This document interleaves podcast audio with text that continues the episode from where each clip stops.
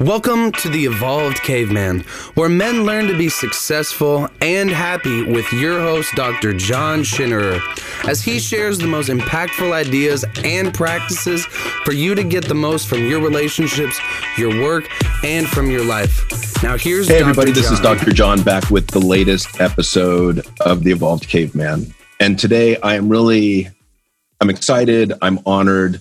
Um, this, this speaks to the emotion geek in me. And, and part of the reason that I got into psychology was ways to learn to manage my own emotions. Um, and so I am thrilled to have on as my guest today, Hilary Jacobs Hendel. And let me just read the bio really quickly. Hilary has a master's in social work from Fordham. She studied psychoanalysis uh, with for four years at the Institute of Contemporary Psychotherapy, private practice in New York City. She's been a mental health consultant for the hit TV show Mad Men. And Hilary has a passion for helping people become their authentic selves. Being real or authentic leads to greater connection, compassion, calm, creativity, courage, and confidence. And one of her main tools, which we're going to talk about today, is the change triangle. It's a sort of map to finding the true self. It helps people become reacquainted with core feelings like anger, sadness, fear, joy, and excitement. And one of the things that I love about this is that it's my belief that emotions drive everything, everything we do, don't do, everything we say and don't say. But often we don't have an, an awareness of even how our emotions are affecting us. So, Hilary, thanks for coming along. I really appreciate it. I'm thrilled to have you here. How are you doing? I'm doing great, and I'm I'm very happy to be here, and I'm so glad that you asked me. And I particularly love sharing this information uh, with men and the women who love men and want them to be well. And Yeah, and, and I, I think this is sorry for interrupting. I think this is one of the huge areas that men need to work on developing is the emotional awareness, emotional literacy, emotional management, and communication. Yeah, absolutely. And I, you know, I'm just, I'm sort of identifying with your audience out there that's like emotions. Oh no, it's like people run the other way. And for good reason, because we're sort of sold a bill of goods that uh, emotions are weak. We are not given any tools to understand or to work with them, and they're painful and they're and they're mysterious. And so, um, you know, I'm hoping everybody hangs in there and listens because if you learn a few basic facts about emotions, it demystifies them. And if you kind of try, we try to undo the myths about emotions, because there is science behind emotions and everybody men women and every gender in between have the exact same core emotions. And when we when we deal with them when we lean into them which takes strength not weakness right? It's it's much easier to avoid things to grab a drink but when we can understand and lean into them just all sorts of good things start to happen and there are ways to manage them so that they don't feel out of control. Yeah, and I, I remember when I was in middle school, my my emotions, I was humiliated as a result of an emotional experience. Mm-hmm. And at that point in time, if you had given me the option, I would have ripped the emotions out of me and left them in the gutter and been Yeah. Mr. Spock. And, and I really think that that's the approach or the strategy of a lot of men. We're just going to bury it. We're going to wear a mask and we're going to pretend we don't feel anything. And yet, emotions, once you learn to manage them, can be such a source of power and strength and courage that it's not even funny. And I think what we're shooting for in terms of this evolved caveman is really a balance between the intellectual, the analytical, and the emotional. I'm so glad you mentioned that because more and more, I, I, I as I talk to people out um, all over the place, uh, what when when it's another thing people get frightened of. It's like I don't want to wear my heart on my sleeves. I don't want to, you know, it's inappropriate for me to display emotions. And exactly what you said, we're not talking about that at all. We're talking about a balance between a thought process and a, and a, and a rational and a thinking things through. It's critical. But the missing piece and why we have an epidemic of anxiety and depression and addiction and so many other symptoms on our hand is that piece where we're cut off from our bodies, which is where emotions live.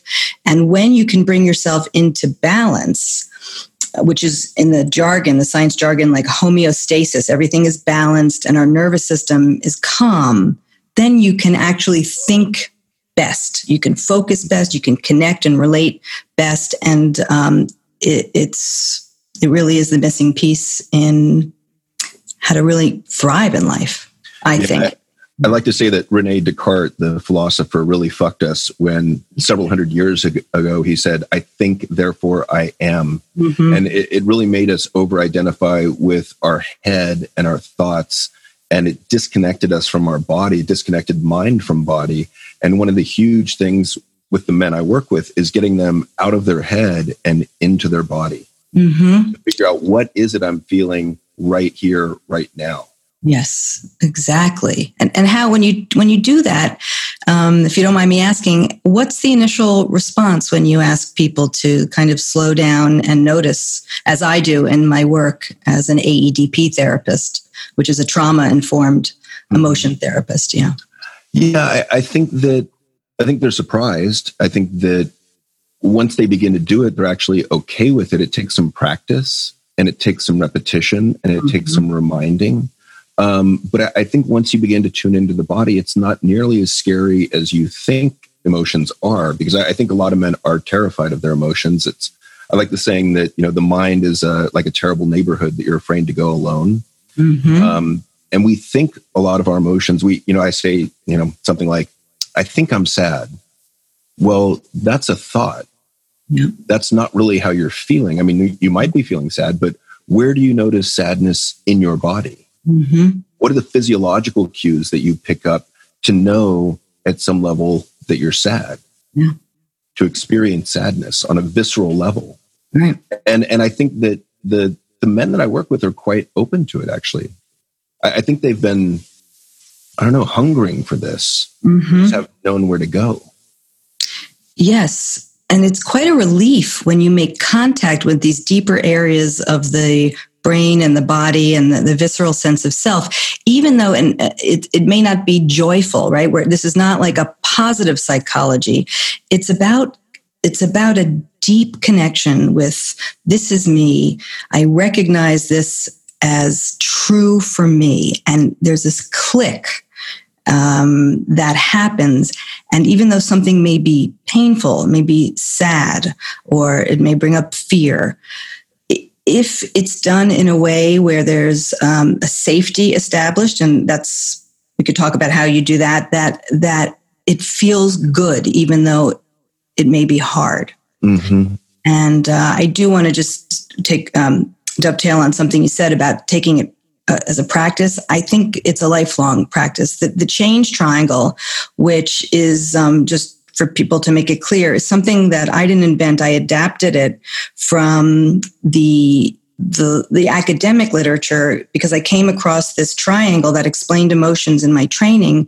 And the moment I saw it, I, I understood my anxiety. I understood the two depressions that I went through. I understood my defenses and why I avoided my feelings and I felt organized. And I really thought, why should this be separate from the public? This should be basic information that I hope people will learn starting in ninth grade, pretty much. I think that teens uh, and young adults really um, i mean i know they benefit from understanding it because then you don't feel ashamed of your emotions or ashamed of, of, and and and scared by what's happening inside with these strange kind of physiological experience that um, that emotions are meant to cause because they have a a purpose which is to help you survive um, yeah, so let's let's go in. I my mind explodes when I'm talking to you. Like I could go a hundred different directions at once simultaneously. So let, let's stay on topic, and and let's go. Would you explain the change triangle to us?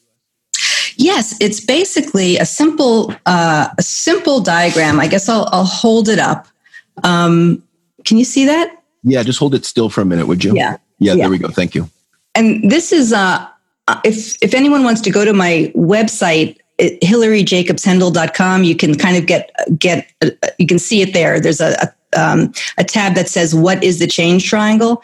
But the idea and you can read this kind of short version but the idea is that we have these if you imagine this triangle being superimposed on my body like here because and with these core emotions which are what Darwin described at the turn of the century um, that we all have these inborn, pre wired from the moment we're born, they are ready to go and they help us survive. So, for example, um, you know, back in the olden days, right? If if uh, if you were hunting and gathering, and a tiger, you know, was coming into your your peripheral vision, before you're even cognitively aware that there's something dangerous your ears your eyes your your senses you know your skin might start to crawl. You'll kind of get a sense that a tiger is coming.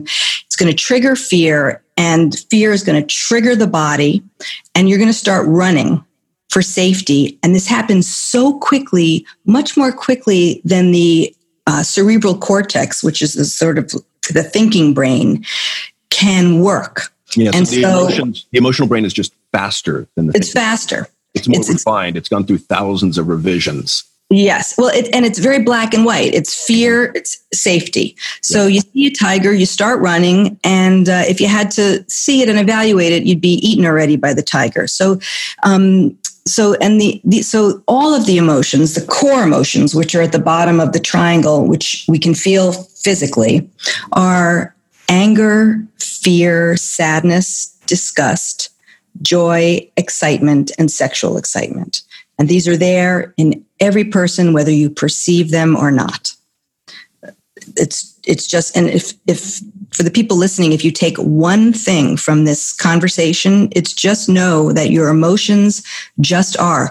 They're not good, they're not bad, they don't say anything about you, they just are and different people feel them differently on a spectrum. So some people are very emotional, men and women, and some people are kind of more flatlined, just from their genetic makeup and their disposition. But we all have those emotions because we all need them for survival. And each one of those seven core emotions has its own program that tells the body what to do to aid in survival.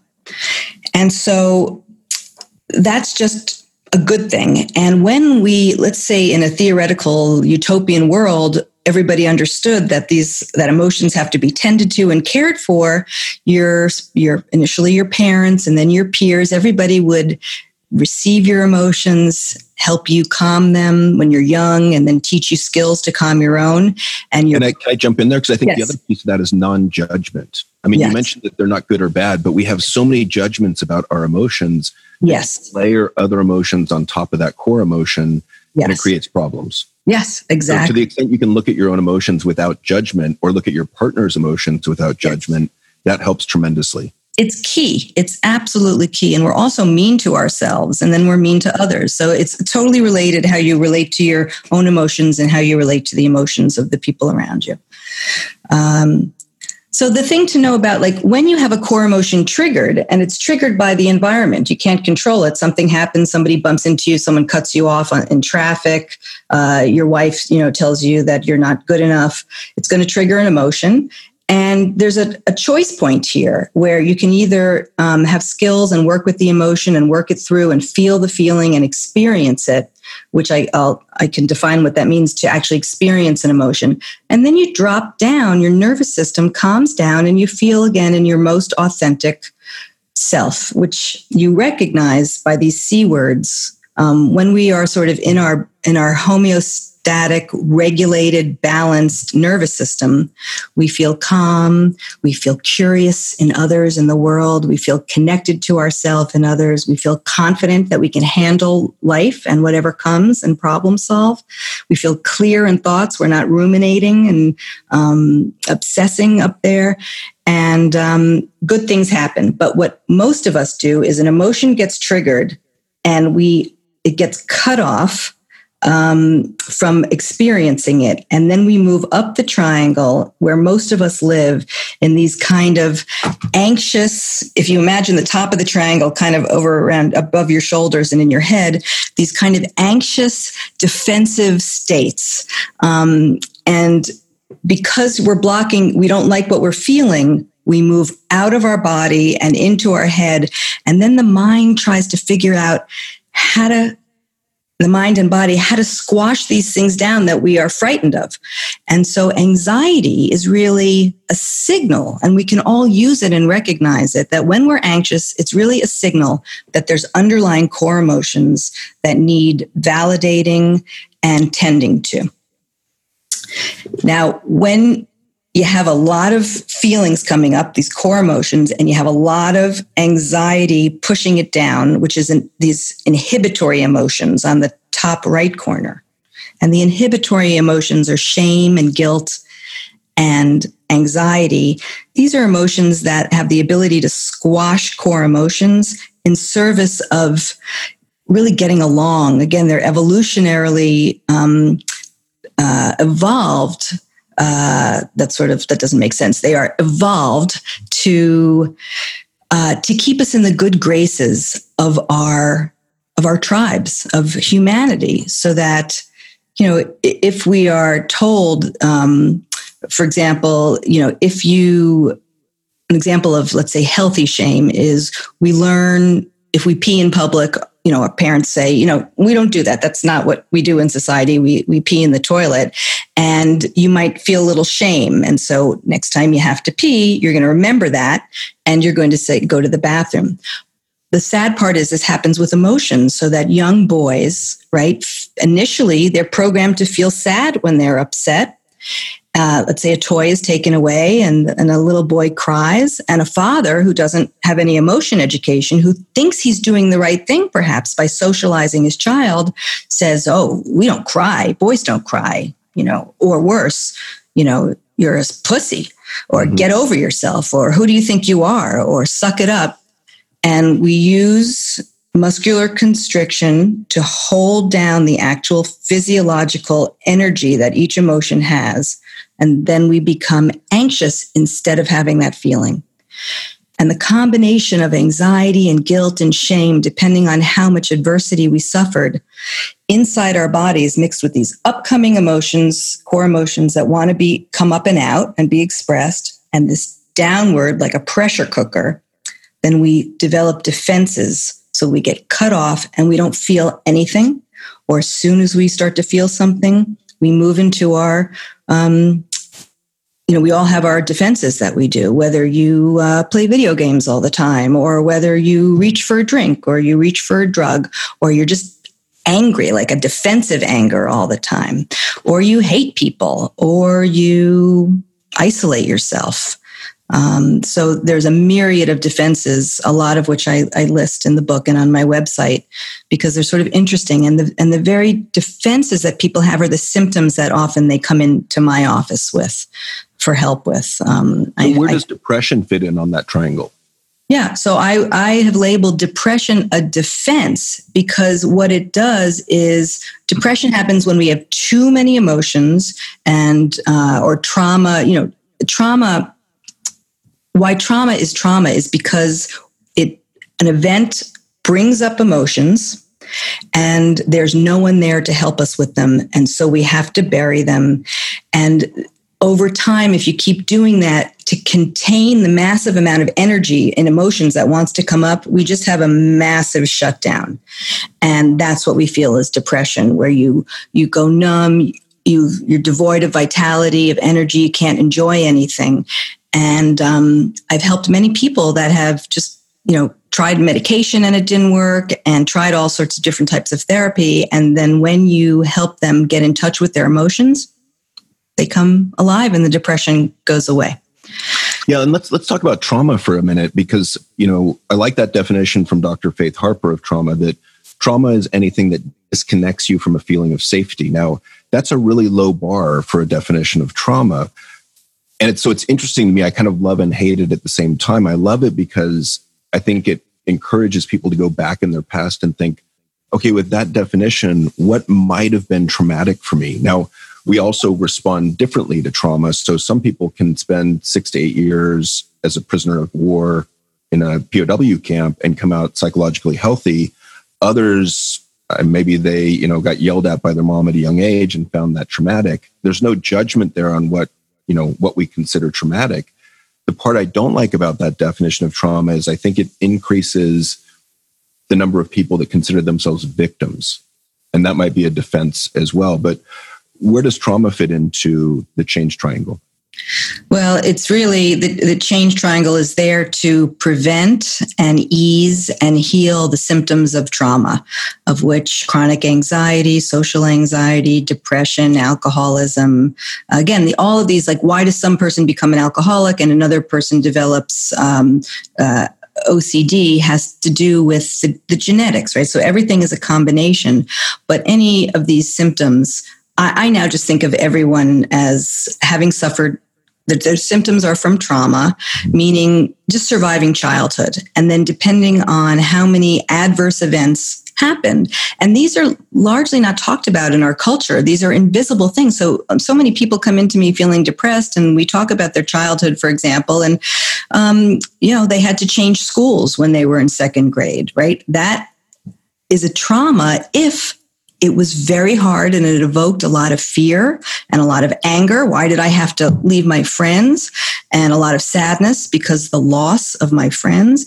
And the parents really and the teachers at school, nobody really noticed and did anything. And again, so that gets squashed down uh, because there's no safety for the emotion, right? That's how I would sort of, there's no safety for the emotion, too much aloneness in the face of overwhelming feelings and then boom we we move to the left of the triangle and we're in defensive states and they just kind of get hardened this kind of defensive way of living just over time sort of a negative f- feedback loop but it's yeah, and I've, I've often sorry for interrupting i've often thought okay. of just growing up male as inherently traumatic i mean yeah. there's a lot of violence a lot of bullying a lot of name calling like mm-hmm. you do what you have to to survive and if you look back at that with honesty and non-judgment it's like wow yeah there was a lot of trauma there. There was a lot of little trauma. There was a lot of micro trauma. Mm-hmm. and we just as men learned to bury it. Right. You're because we were socialized as don't feel be invulnerable be self-reliant which means don't ask for help. Mm-hmm. don't tell anyone how you're feeling when you can't handle it. Just handle it on your own exactly and that, and that fundamentally leads to disconnection and loneliness and anxiety and depression and, I mean, drug and alcohol addiction. Exactly. Exactly. And it's totally preventable and totally reversible.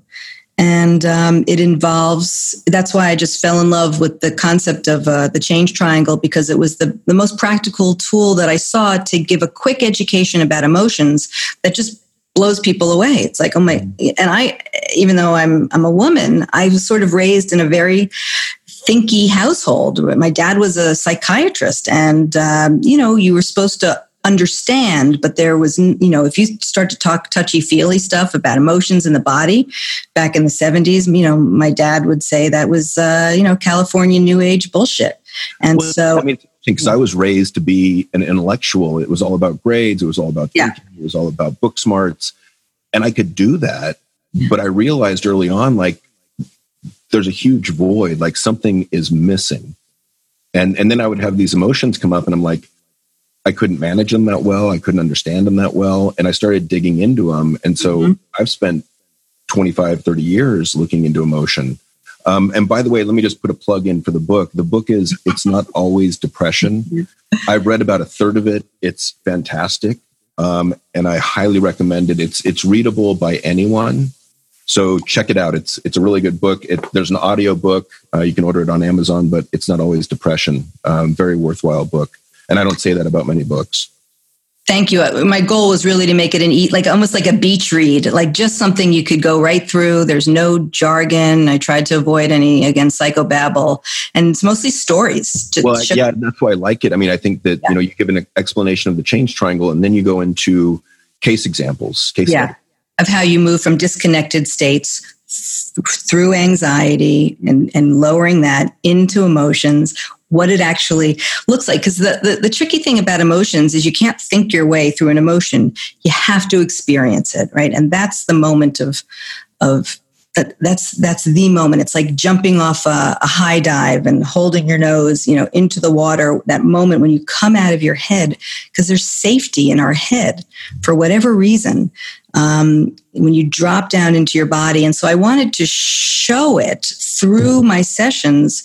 So to give somebody an experience, so so so people could vicariously see what it looks like to process a feeling where it feels better at the end and somebody's life has changed where they had social anxiety and now they don't where they were full of contempt and rage and now they don't where they couldn't connect to people and now they can. And so that was the and then i have little gentle exercises to give the reader just a taste if they want to but just the emotion education in and of itself i think gives you a great advantage and as a parent it's crucial so hilary this is all very abstract pie in the sky 30000 foot view your dad would say this is new age bullshit. So give us give us a real life example, if you would, to help us bring it down to a concrete level. Yeah. Um, well, well, you know, I guess I could talk about one of the stories in the book. Is yeah, absolutely. Um, someone who uh, lost their parents. I think you read the story as one of the first uh, um, when they were very young, and again, see, I, am not into blaming parents because they don't have any of this information and people don't know how to cope with emotions. In fact, I, I write and I wrote the book that I wish I had read when I was in my 20s uh, mm-hmm. because I think that I, um, while all children get screwed up, I think I, I, could have done a better job if I had understood specifically about shame. That's mm-hmm. something that nobody talks about, and it's it's uh, it's a potent transformer for the worst. And we really want to avoid creating shame um, more than needs to be just to make sure a kid doesn't be doesn't get humiliated again, like yeah, you know, walking naked or masturbating in front of other people. Yeah, hmm? it's one of the most yeah. powerful and prevalent emotions, and also one of the most dangerous. Yes, Yes, and uh, leads to all sorts of uh, aggressive symptoms, mm-hmm. bullying and um, and addictions and whatnot. So um, this woman who I called Fran in the book lost her parents and went to live with. Uh, her aunt and uncle and and nobody really leaned into her emotional world everybody kind of like okay you're going to be okay and that's that's wonderful right the the intent is is good but what happened is because there's such a well of grief when you lose your parents or you lose someone you love when you're young, you stay away from that. And again, like the change triangle, which is universal for all humans, you begin to pull away from anything that will bring up sadness um, or the feeling of loss. So when you're an adult now and you want relationships, well, when you dare to love again, because we're the, because we wire in our experience this formative experience of losing your parents is going to be triggered when um, when you want to love again. And so anytime that fran would you know think about being in a relationship it would sort of be an intellectual thing. No i'm not really into that. I'm fine on my own and um, then when I saw her, she started to feel lonely and she was kind of weirded out by that because it was a new experience. And she came to me and we really had to, I had to help her get in touch so that she could grieve the loss of her parents. And in that process, it took a while because anytime anything touched sadness, it would throw her into a, um, a state of high anxiety and panic. And the way you rewire the brain that way is to, as soon as as soon as you feel anxious, you switch gears into calming anxiety. And I teach people to do that on their own through learning how to do this thing called deep belly breathing, which is diaphragmatic breathing, where you learn to ground. And it's funny, all these things, like when someone, you know, years ago would tell me to breathe, I would find it very annoying. And I was like, what's that? you know, or grounding. I'll feel my feet on the floor. What's that going to do? That's like ridiculous.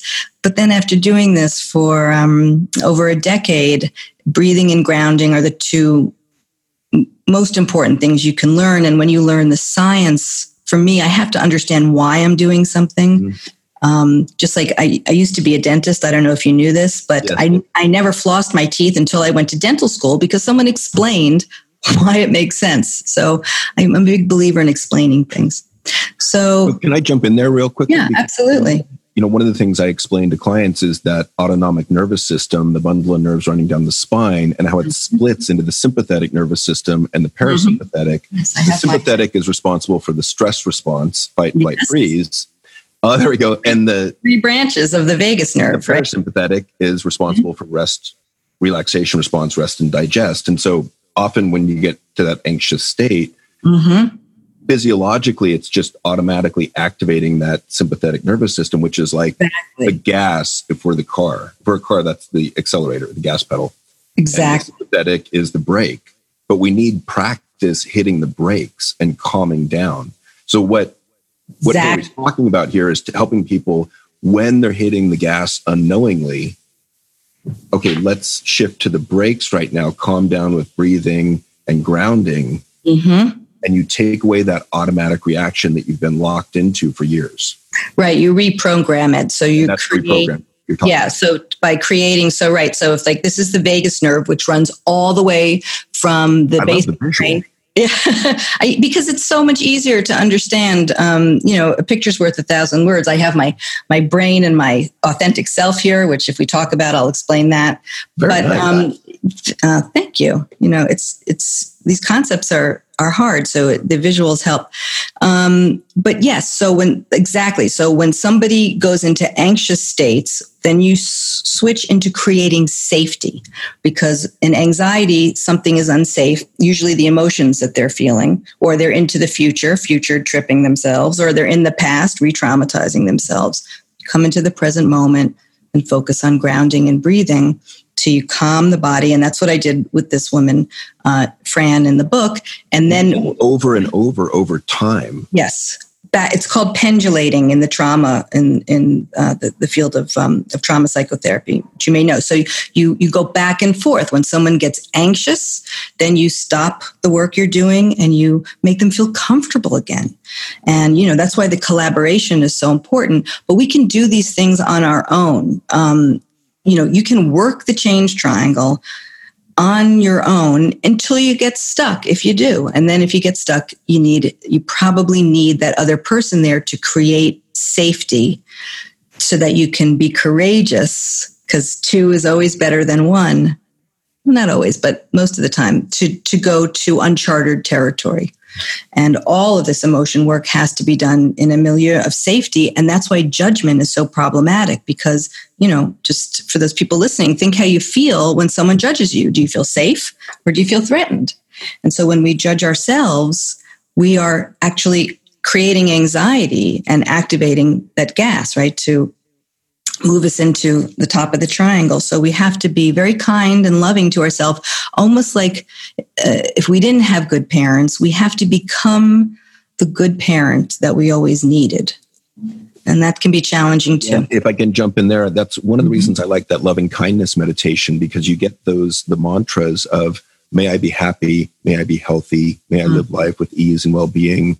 and you can add in things like may I feel worthy hmm or may I be calm, whatever it is you need. hmm Um, I love the repetition of those mantras. Yes, I totally agree.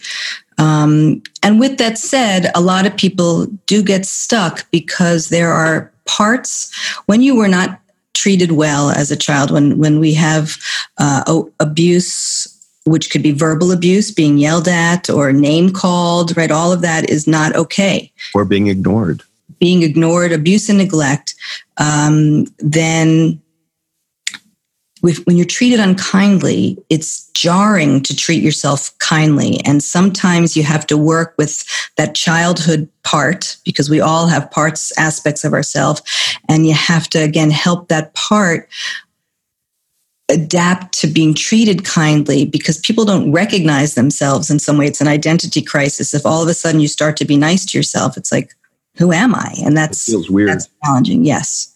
But again, everything, if you practice and you do it in little bits so that it's manageable and so that you will do it because it's not overwhelming you, then like everything, like going to the gym and building muscles, right? You don't all of a sudden lift 200 pounds.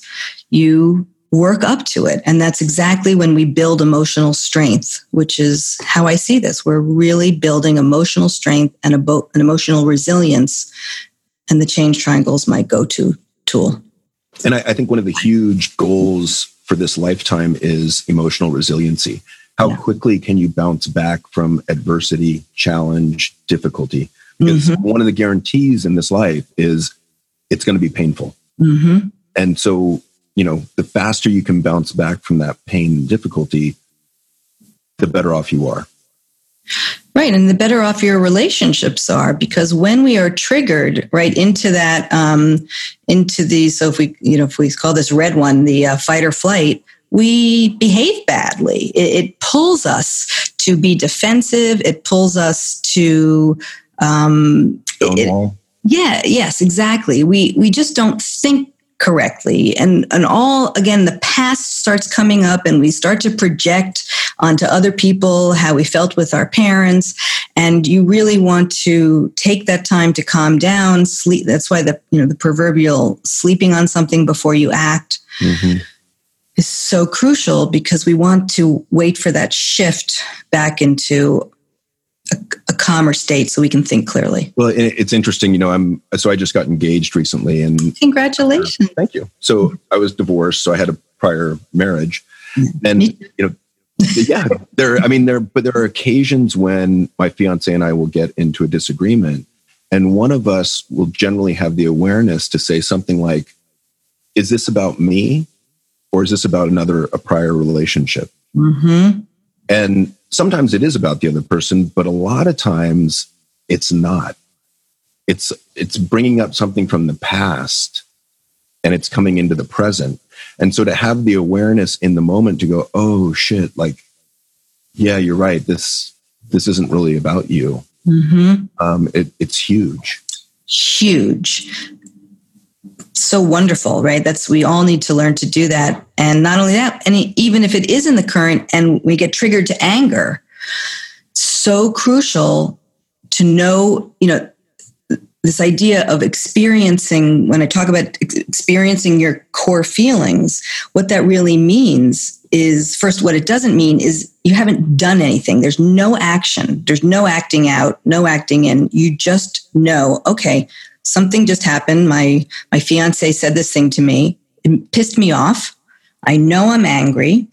How do I know I'm angry? Because I feel this energy coming up and I feel the impulse of the core emotion because all core emotions have impulses and this impulse makes me want to say, you know, you know, shut up or such bitch or whatever, but so I can notice my impulse validate my impulse. So important, right? I'm pissed. That's okay. That's not a problem. But then the last step is let me think through if my goal is to stay connected to this person I love, what's the best way to handle my anger? And it, you know, imagine if everybody could do that, there wouldn't be war mm-hmm. in the mm-hmm. world. Yeah, and I, I, think one of the big keys there is having the awareness in the moment. I just got triggered. I'm angry right now. Yeah. What's going on? So, I mean, to to allow the anger to be, but not act on it, is massive. Massive, and it takes work, and it takes it's and, lifelong practice. And yeah, I'm not perfect. You're not perfect. Right. And I was just going to say, I fail at times. Yeah. And, but I've gotten so much better over the years. Yes, me too. And me you know, and, and so part of it, you know, and I talk to people just about anger in terms of looking at it on three axes, duration, intensity, frequency. So how, how, how long does it last when you get angry? How intense, which is how we normally think of anger. And then how frequently are you getting angry? Is it once a day, once a week, once a month? But improvement on any of those is still improvement. Yes absolutely.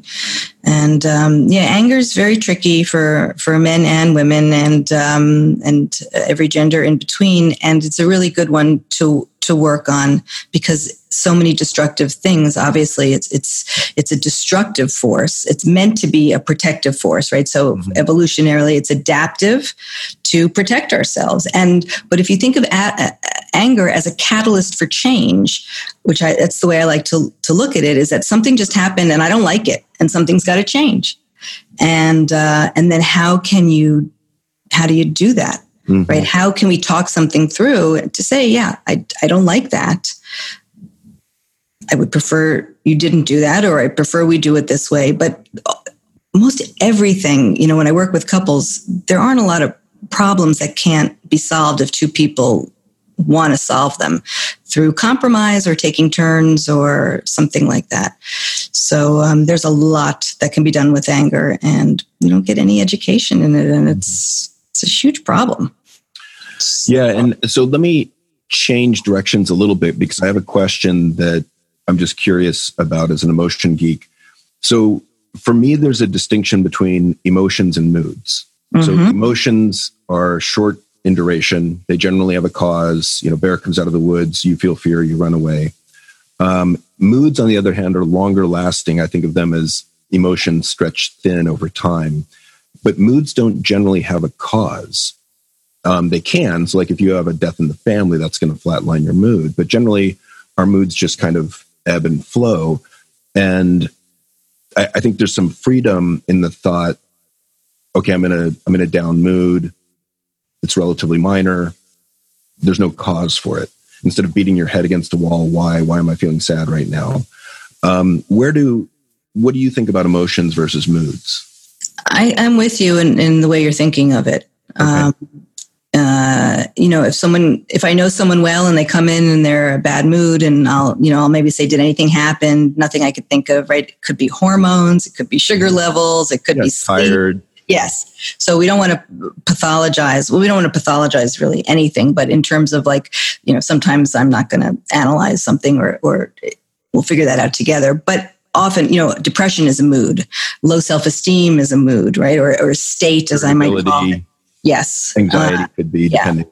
And then it's probably the accumulation of a lot of stuff that has um, happened in the past. If it's been around for a long time, if it's yeah. transient, right? Let's see how you feel tomorrow. Right. And, um, but I like the freedom of like, let's say we're coworkers and I come in and I'm in a grouchy mood. And if I have the awareness, I can say, Hey, Hilary, like I'm in a bad mood today. It's got nothing to do with you. Like, I just want you to be aware. Yeah. I, I love that because it gives you the freedom as someone who cares about me to either you can give me space or you can kind of try and, you know, help me get out of it. And maybe you have success with that. Maybe you don't. But the crux of it is the heart of it is you don't have to take it personally. Mm-hmm. And oftentimes we take other people's emotions and moods personally. What did I do? What did I do to make Hilary upset? Yeah. Did, maybe she knows I left early yesterday, you know, and, and we, we, we take it personally. We personalize it. Absolutely. And I, I like what you said about, I am a big believer that we, we forget that we can use words all the time. I'm like, like when, when kids are little, use your words. As adults, there's so much that can be expressed. So I like how you, I, I totally agree. I'm a, to, to give someone sort of a, a warning. I'm in a terrible mood, not to take it personally. And then I could, then the other person might even say, Do you need space or is there anything I can do? So we can even sort of complete that circle so that you don't have to guess because we can't read each other's minds. Okay, and so going back to the core emotions, what are some other uncomfortable core emotions that we might have a difficult time feeling that we might hide from? How about joy and excitement? You would not believe the people that struggle and pride in the self, which is not mm-hmm. on the change triangle per se, it's underneath the core emotions. Uh, in, in AEDP, this type of therapy that I do, this specialized type of uh, work, we put pride and gratitude. These are sort of healing emotions that come up after you manage your own feelings. But pride in the self and joy and excitement, particularly, well, I was going to say, particularly for men. I mean, there, there. I think excitement. I'm thinking of sports games and high five, and you know, there's contexts in which we can yes. play it. In most contexts, we can't. Yes, yeah. So people are struggle immensely with emotions that actually help them expand. You can almost think of emotions as in two categories: those that make you expand, and we're uncomfortable with that for so many reasons and it's a visceral expansion. You probably you know people listening wouldn't notice that but if if anybody out there was in the room with me and sharing something let's say your boss gave you a compliment um, the first thing and i see a smile on your face the first thing that i'm going to do is ask you know can we really slow down? I see the smile on your face. What was it like when your boss gave you this compliment? What does it feel like physically and uh, just the other day, I was with someone doing this, and um, he said, "You know, I feel this." This energy coming up. I, I feel like lighter. I feel kind of like I, I want to dance. And then all of a sudden, right, mm. predict, he's like, and that I just popped out of my head, and I'm, I guess I'm thinking, is this okay? So that's a little bit of old shame, I think, that comes up. Is it okay to be exuberant with you? Because when we're young and we're exuberant, so many of us hear, you know, you know, what are you so happy about? Or some kind of, um, uh, shh, you know, because they're being socialized. But these moments of exuberance when we're young, we learn to curtail so that we don't feel that horrible feeling of being in an expansive state when somebody cuts you off from that. Well, and I think, you know, there's other people's jealousy can sometimes get in the way of that. I think mm-hmm. sometimes we're parented in such a way that we're taught not to be arrogant, quote unquote. I hear that over and over and over. So I think we're afraid to be proud of our own accomplishments. And pride's a funny one because it cuts both ways. It's, you know, one of the seven deadly sins. So we're not supposed to be proud. Mm-hmm. It's also a positive emotion. And I, I, think it's healthy to be proud of crucial who we are and what we've done. Um, the other description of those positive emotions that I love is expansiveness in the chest. Mm-hmm. And, you know, I, I, think of, you know, if you think of, uh, of someone who's won a race, you know, it's it's pride, right? The chin is up, shoulders are back, arms are up. There's an expansiveness in that chest, right? Yes. And you know, one of the things I'll teach people is just be aware of your shoulders because every negative emotion, fear, anger, sadness, the shoulders roll forward slightly. Mm-hmm. If you think of a boxer who's protecting themselves the, the shoulders are rolled forward very much. And it's, it's a self protective posture. Whereas if you're proud, your shoulders are rolled back. Awe, your shoulders are rolled back. And so if you think of just pulling your shoulders back slightly, I think there's a, a physiological effect there as well. Yeah. Absolutely. You can move your body to affect your emotions. You can move mm-hmm. your, particularly your facial muscles, mm-hmm. uh, and affect emotions. Eye contact affects emotions. So much of what's going on between people is nonverbal communication. And one of the one of the questions I'll ask men is, so how good are you at receiving a compliment? Mm-hmm. Because we suck at receiving compliments. Yes. We get embarrassed. We'll, you know, discard them. We don't let them inside. We get embarrassed. I mean, there's a bunch of reasons that we have for not taking compliments in, not believing them. Oh, they're blowing smoke up my ass. They don't really mean that. Um, and so, just I, I love Rick Hanson's exercise of taking in the good, where you consciously decide to allow a compliment in, believe the other person knows you well enough and that they're being honest and sincere. You take it into your heart, breathe on it for a few seconds, and imagine that compliment seeping out of your heart into every cell of your body. Mm-hmm. Because we're really bad at seeing our own positive qualities. And, and that, that inner critic is so loud that we don't stop to take in these compliments. We don't believe them. Mm-hmm. Absolutely.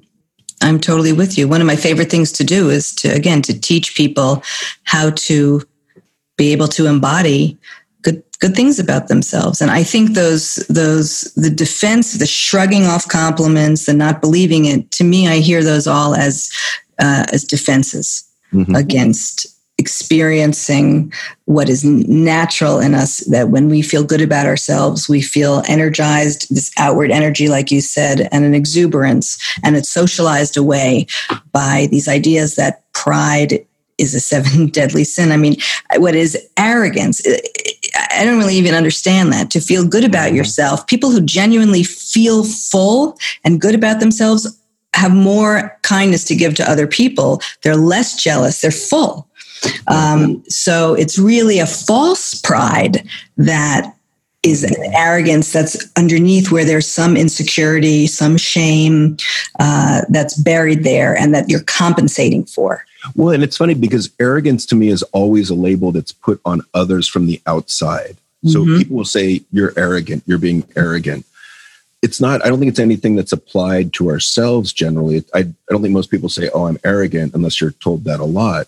But to me, arrogance, I think false pride is a good definition. I think that arrogant people think that they're great and might be a defense. So it might be based on little but they think they're above other people. Mm-hmm. Whereas those of us that are self confident, and that's what I'm shooting for with my clients, I want them to be self confident.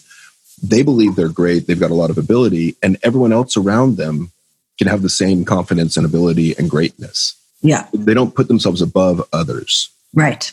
Everyone's That's on an equal playing field. Right. Because we're all humans and we're all suffering and we're all flawed. And that's kind of nice when you kind of can really get into that idea. Yeah. And it doesn't mean you like everybody. That's totally fine. Every you're still in, in, you know, the difference. It's interesting the difference between judgment and preference. Mm-hmm. Uh, and I think of judgment as a defense as well on the change mm-hmm. triangle because when anybody judges anything, you know, the, the question that I have is if you weren't judging, what would you be feeling? What just and what just happened? What feeling did that evoke that then you went up into a judgment? Yeah. So let me ask you another question. Um, to what extent do you agree with the idea that, and I, you know, I use the phrase negative emotions, although that's a little bit of a misnomer because all emotions are there for a purpose, but, yeah. and that's, so that's a judgment. Mm-hmm. But I mean, to what extent would you agree that some of the emotions, anger, fear, sadness, shame, guilt, are loud and they scream at us, whereas many of the positive emotions are quiet and they whisper to us and they don't last as long. They're they're kind of fleeting and fragile. Like, can you give me an example of of what? Yeah. Uh, for example, awe.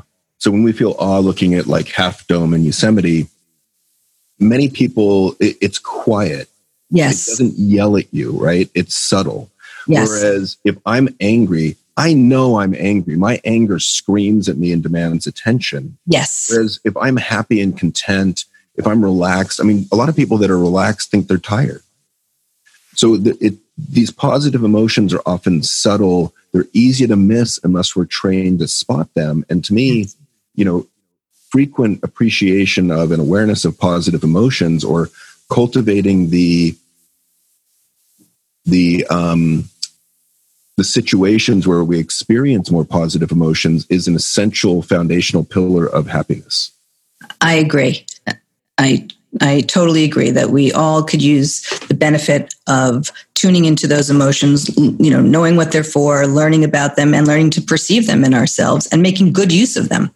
And yes, the um, all there's many other emotions that aren't on the the change triangle. The the ones that I chose to because I wanted to simplify this for the public. So something like awe, something like surprise, they're fleeting, right? And so they don't cause a lot of problems. They don't really get buried. I wanted to deal with the emotions that that caused symptoms.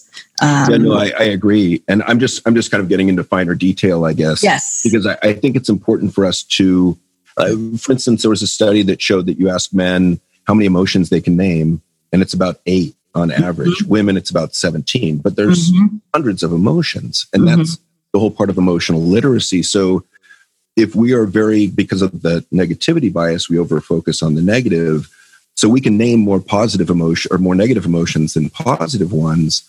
But if we aren't even aware when we're experiencing some of the positive emotions, that really creates a problem for us if we're if one of the goals is happiness. Yeah, absolutely. And so and that's that's where a little bit of training about going into the body to notice physical sensations. It's it's the body that's going to it's the it's the physical sensations that we ultimately put a word on, and then that becomes an emotion. Um, it's really affect is in the mm-hmm. body, but I we call it emotion because I didn't want to be jargony. Um, and so anyone's language that feels right. I don't say you know if someone says they they they feel um, irritated or annoyed. I don't correct them and say no, you're angry because it's their word. It's what feels right. Mm-hmm. Uh, but there really aren't hundreds of them of them of affects per se. They're really just uh, some basic ones that I went over, and then we can put different types of language on feelings based mm-hmm. on what feels right for us. One like to give you an example, I mean, like even within anger, there's you know rage, there's irritation, there's disgust, there's annoyance, there's irritability, there's contempt.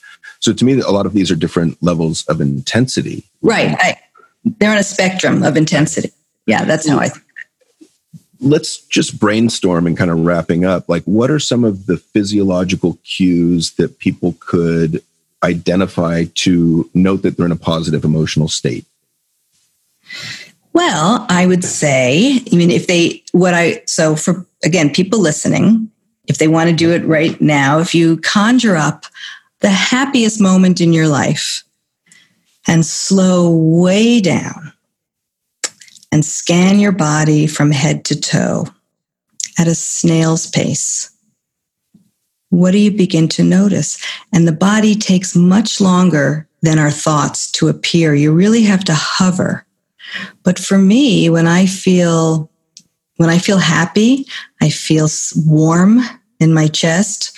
I feel some lightness and some energy. I can have sort of an image of like the sun radiating because when we're in the realm of right brain of emotions, images, metaphors, sensations, these are all part of of our right brain experience versus the logic and language of the of the left brain. And what we're really trying to do is put language from our left brain onto these experiences that have no words unless we struggle to put words on them. And that's we're sort of bringing those two things together and that's what's calming when we can name what emotions we are experiencing the whole nervous system calms down.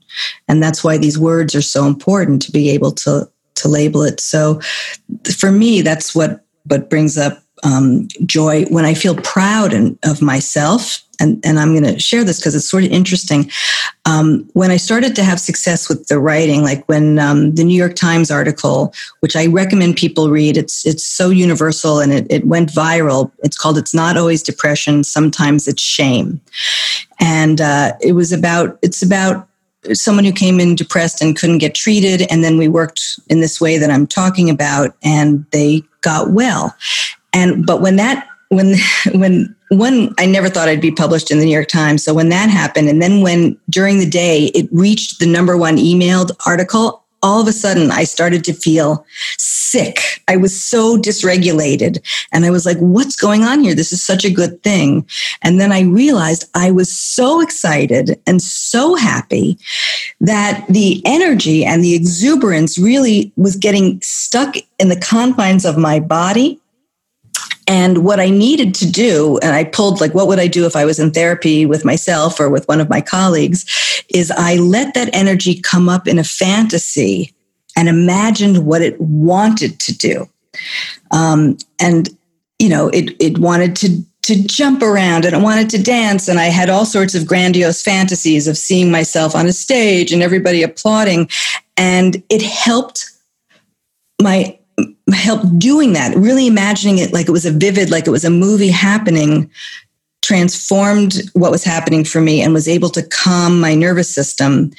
And I didn't feel ill anymore. And that's one of the ways that I help people with pride, right? Pride in the self, joy, excitement that one of the reasons it can make us feel anxious is because there's so much energy associated with it. And we have to learn these tricks and techniques which i write about in the book and, and um, on my website of using fantasy because we're basically trying to discharge energy that comes up. So all of these good feelings and anger have a lot of uh, biological energy. And again not energy so much in the woo woo sense that my father would have uh, scoffed at, but real biological energy, the way we you know energy runs our heart keeps our heart beating it keeps us breathing it runs everything. And emotions have a lot of energy because they make us move.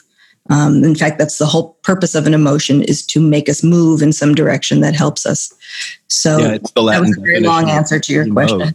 I mean emote means to move yeah, émouvoir, I think, is the uh, the French and Latin derivation. Yeah. Um, yeah, and, and so when you were talking about sort of that happy memory, my mind went to um, I was coaching my son's soccer team. He was mm-hmm. eight, and it was the first time these kids had played under the lights at night.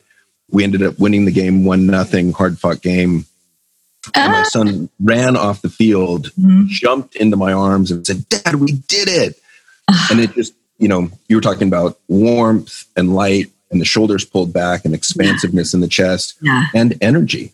Yes. And, and, you're right, it's energizing, which is interesting because it is the same as anger. I mean, there's energy. Well, mm-hmm. sadness and depression is not, that's the opposite. There's an anti energy there or a weakness or a, you know, tiredness. But many of these emotions have a lot of energy to them. And you're right. I think emotion is often the language of metaphor um, and visualization. And, you know, one of the visualizations that I do is you know, breathe in white light through your nose. Whatever you need is infused in that white light hope, mm-hmm. energy, peace, love, calm. And then breathe out black smoke. And whatever mm-hmm. you want to get rid of is in that black smoke anger, nice. stress, fear, depression, that kind of mm-hmm. thing. But yeah, visualization is key. I hadn't thought about using visualization with the positive emotions. So that's a really good tip. Mm-hmm. Yeah, and it's you're really taking your cue literally from the physical sensation. It's all about getting into the body, and uh, and that is a is a it is a practice. And that first time, uh, you know, really takes a leap of faith that you're that one is going to be okay. I have a couple of um, on the on the on my the Change Triangle YouTube channel. I have a couple of meditations.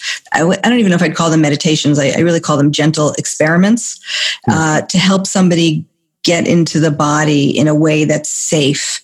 Uh, um, dropping into the body is one of them, and grounding and breathing does that, and um, being your own good parent. These are ways that you're working with these kind of internal sensations and neural networks parts of ourselves. And it's it's good practice for for those people that want to um, experiment again. And you know it's nice you can always stop if it doesn't feel right. And yeah you know you talk about kind of reparenting that inner child and i used to think that was kind of woo woo new age mm-hmm, me too.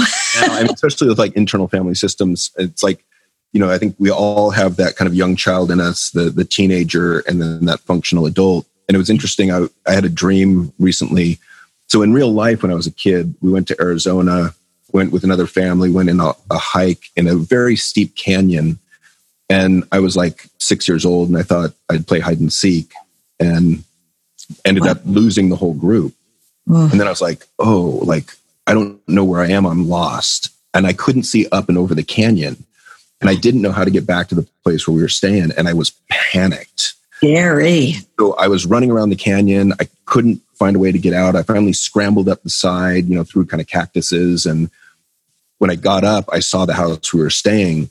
And I just kind of went to the house, didn't tell anyone what happened because it was kind of 50 50 that, you know, my mom would get mad at me. My mom might be nurturing, wasn't worth the risk. I'll just deal with it myself. Mm-hmm. And so I just buried it. So then I had this dream recently where same situation.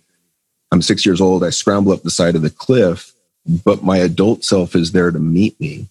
Yeah. And I just gathered my younger self in my arms and calmed him down and said, Hey, buddy, like it's okay. You're safe. You're going to be fine. I'm here. I got you. Breathe. Oh, that is awesome. And it was like, it was just this release. Yeah. You feel it. Yeah. It was visceral. Yeah, it's transformational. Those uh-huh. it, what we can do with those type of uh, imaginal portrayals. Yeah. So I, I, want to be respectful of your time. I've greatly enjoyed this conversation. Um, what would you like to add? Where can people get a hold of you if they would like more information?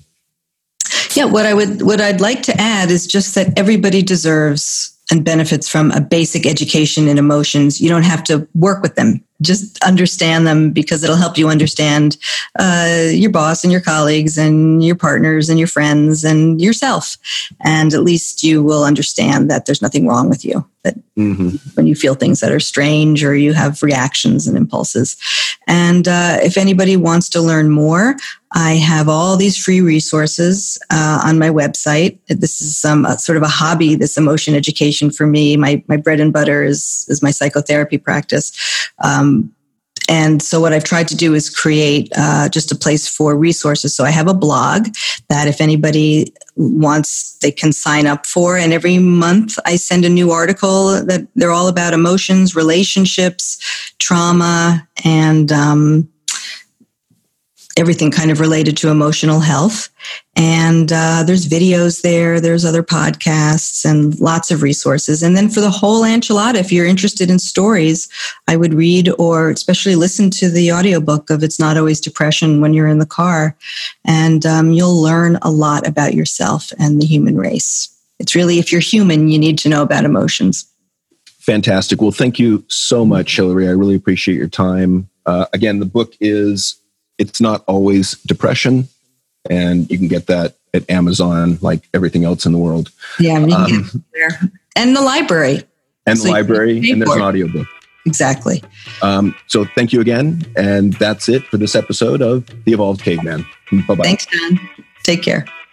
Thank you for listening to the Evolved Caveman podcast. If you like what you've heard, support us by subscribing, leaving reviews, and sharing the podcast with friends and colleagues.